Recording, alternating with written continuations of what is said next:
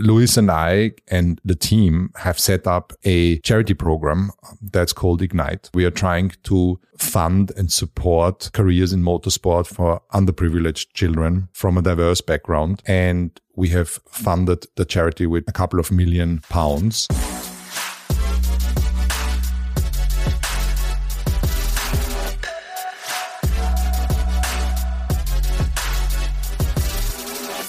Hello and welcome. Today, I'm thrilled to be talking to my dear friend Toto Wolff.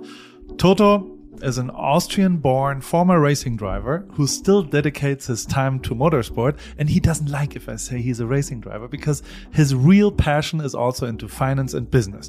So he became the team principal and CEO of Mercedes AMG Petronas F1 I worked with him for a couple of times, so he used to be my boss. Now I'm back into his office and we're talking about his career. We're talking about how he likes watches, about his special edition and Thursday the 30th, which is yesterday, if you're listening today, um, the auction of a special watch is starting and you can bid on one special edition Toto Wolff X IWC. You're gonna like it. It's a really nice watch and I'm looking forward to this episode of Partners in Time. Hey Toto, what a pleasure to have you on Partners in Time. How are you? I'm good, Paul, and you? Uh, I'm I'm okay. I'm all right. I want to talk about watches in a little bit, but first of all, I have a couple of questions about your job. So, what's a typical what, what how would you introduce yourself? What what's your occupation as of now? My occupation is that I'm the team principal, the chief executive officer of the Mercedes Formula One team, and uh, co-owner what do you do in 24 hours? Like, what's a typical workday? Where is your office, for example? Well, my office is in Brackley, um, but I do travel a lot. It's 22 Grand Prix race weekends that generally go from Thursday until Sunday. But I try to spend as much time possible in the in the factory. We're having a thousand people that work on the chassis side and a thousand people on the engine side, and therefore it's important to be to spend as much time as possible there. How did you get like we're not exactly at the office, but how did you how do you get to work? What's what's the typical commute? Well, the typical commute commute is uh, like anybody else. I take the car. I drive 25 minutes from Oxford to Brackley, and if I'm not in the UK, I commute by airplane.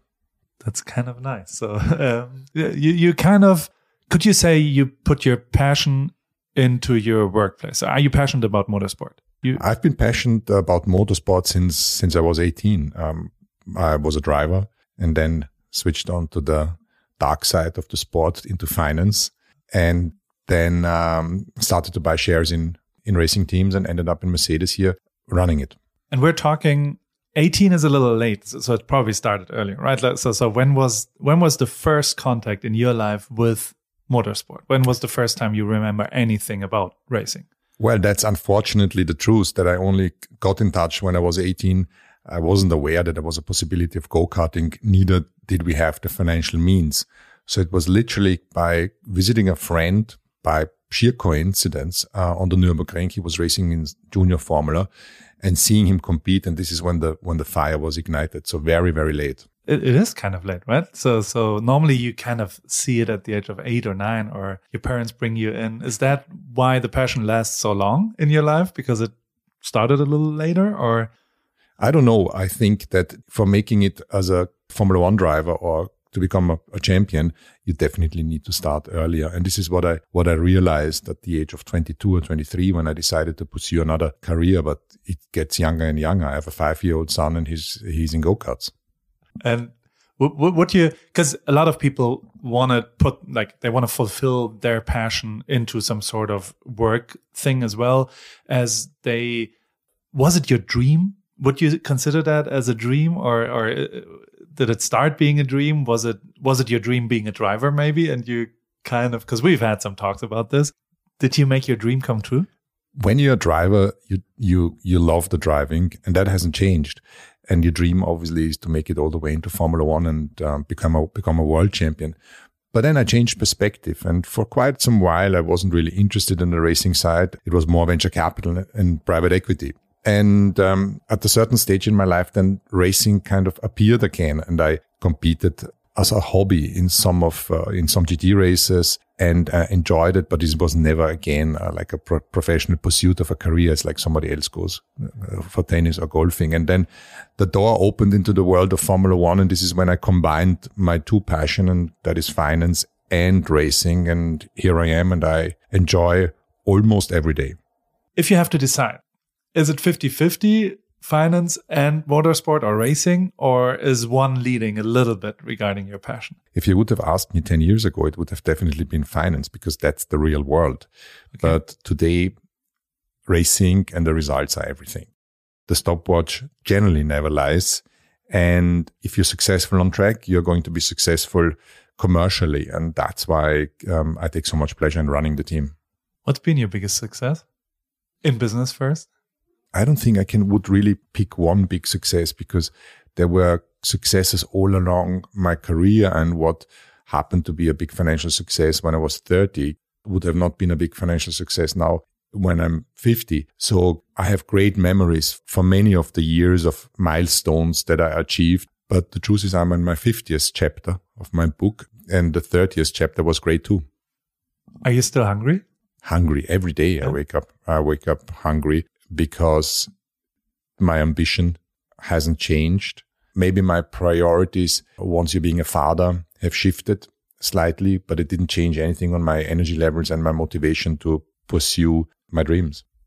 And how about personal life? What what would you say is the biggest success you made in your personal life? My biggest success is definitely my marriage. I'm lucky to be married to my best friend, my wife, and I couldn't wish definitely for any better relationship. I cannot imagine having a better relationship. And obviously my three kids, they're also very different, each with their own personality and character. And spending time with my wife and my kids is just the best moments.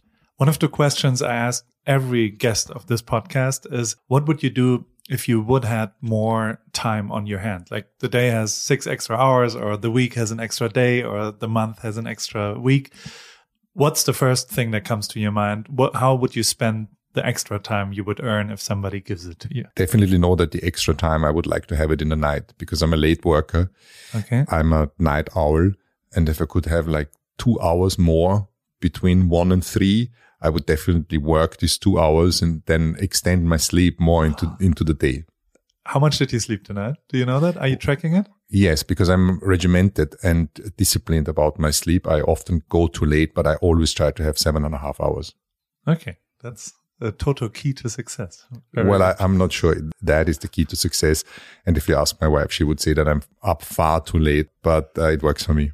Not everything is going super smooth this year. So it's a little bit of a setback, probably. Um, how how did you handle that? How is there any advice you can give me or the audience how to go through times when they're not totally perfect and you're not winning all over the place? We've been very fortunate to win eight consecutive world championship titles, which hasn't been done in any other sport.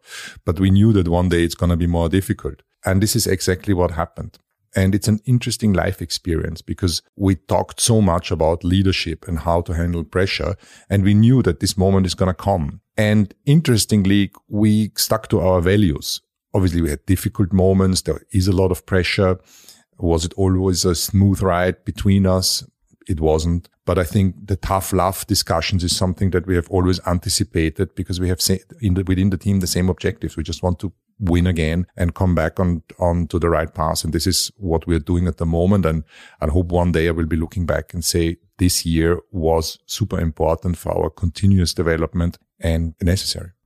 And what you, how, how did it, like your job is sometimes you're the principal of a school. So you need to handle the class, the drivers, the, the yeah, uh, teachers and everything. So did that change after when you're not winning? I think in our organization, there is no such thing as kids. We're all on the same level. Each of us plays in their position. We're not a group of five year olds that um, run after the ball playing football, but we let the ball run between us. And I have a strictly assigned position. I know what I have to do. Like the drivers know what they have to do and the engineers and marketing and communications, finance and legal. And this is the strength of the team that we're not staring at the abyss and saying, what can we do each of us for engineering? No, it's the engineers who do this. And I just try to provide guidance.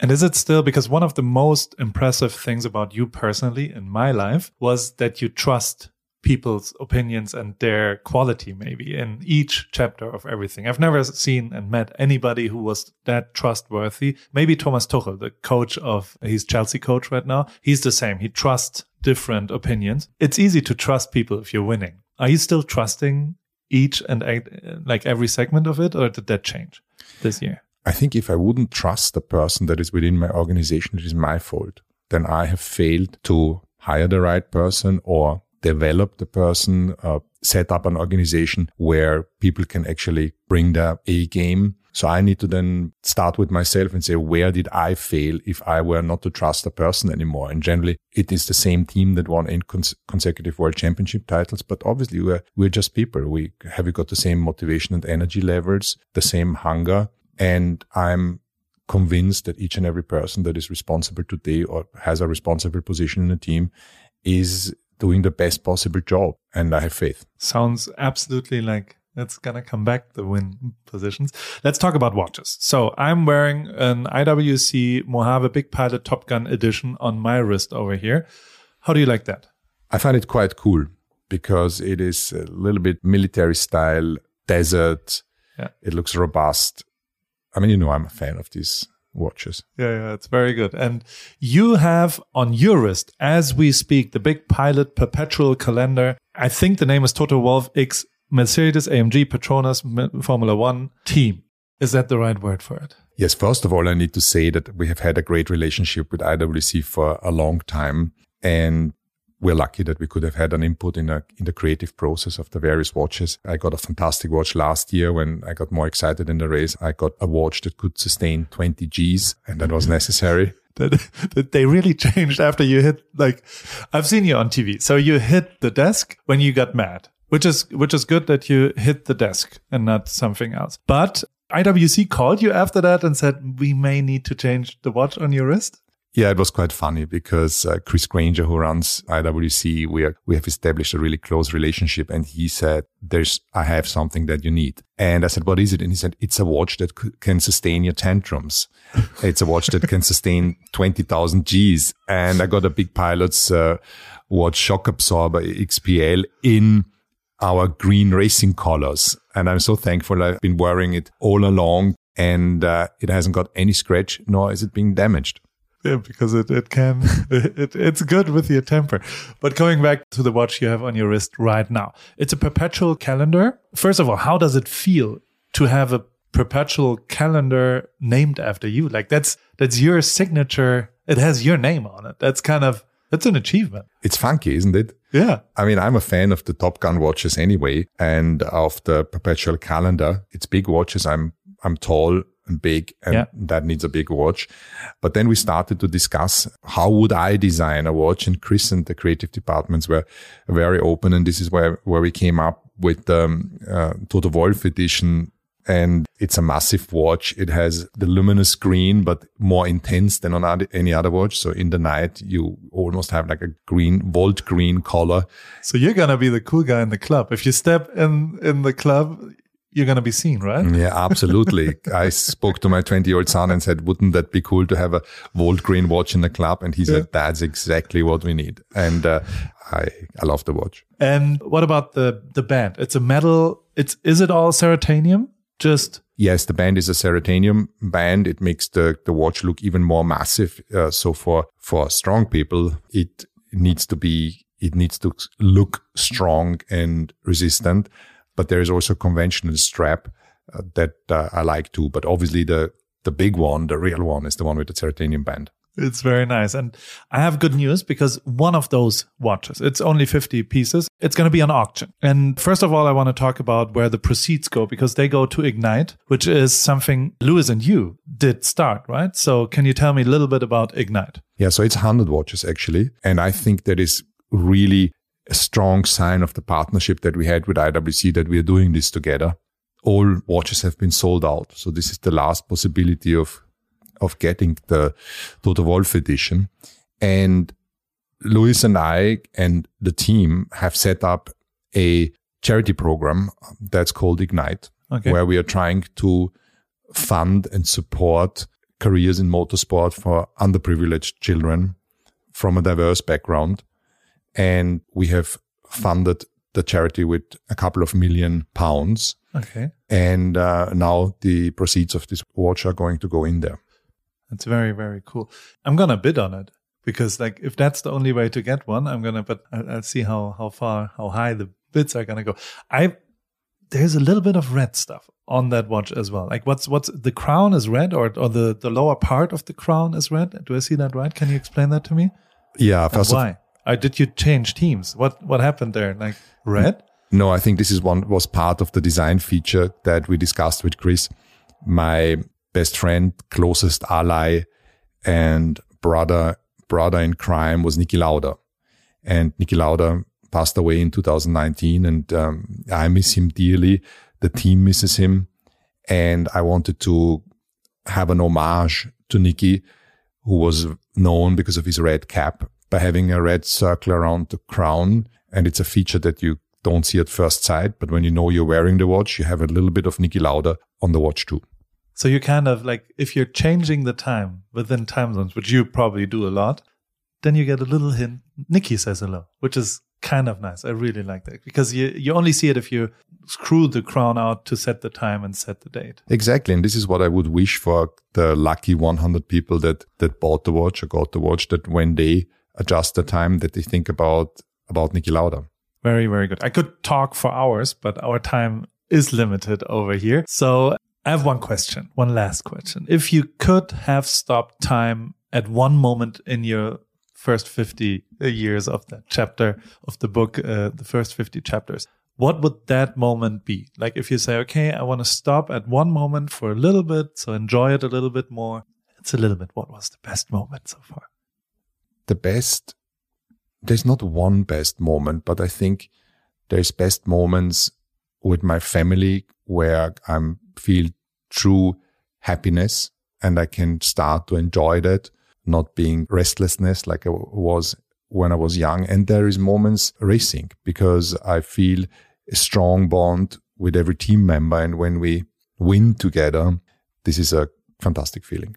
Thank you very much for your time, my dear friend Toto. Um, for those who want to get one of the 100 big pilots perpetual calendar Toto Wolff X Petronas, AMG, Mercedes, uh, Formula One. I did get the wrong uh, name, but uh, you know the the watch. You will, got it wrong. Yeah, it is called Mercedes AMG Petronas Formula One team. But it also took me a few years to get it right. So that's okay. I have some time. So the proceeds go to Ignite, but you can auction it online at Bonhams. That's the place where the watch will be auctioned. Good luck with that. I'm going to see how it goes. And it ends on July 7th. That's the end of it. So uh, I think this podcast comes out at the July 1st. So you have seven days if you want to uh, bid for it. And it goes to a good cause to Ignite, which is an, an initiative you should really support. And it's a great thing. Yeah, I hope the bids are going to go high up because it's a, it's for charity, and if not, Paul, you and I need to step in and uh, be part of the bidding. We will. I will. I will bid for sure. I don't get a watch like that. That's my only chance to get hands on that one. Well, then let's go for it. Yeah. And whoever buys the watch, I think we can also give him a nice little letter signed and approved. Absolutely. Perfect. Thank you very much and enjoy. Thank you, Paul.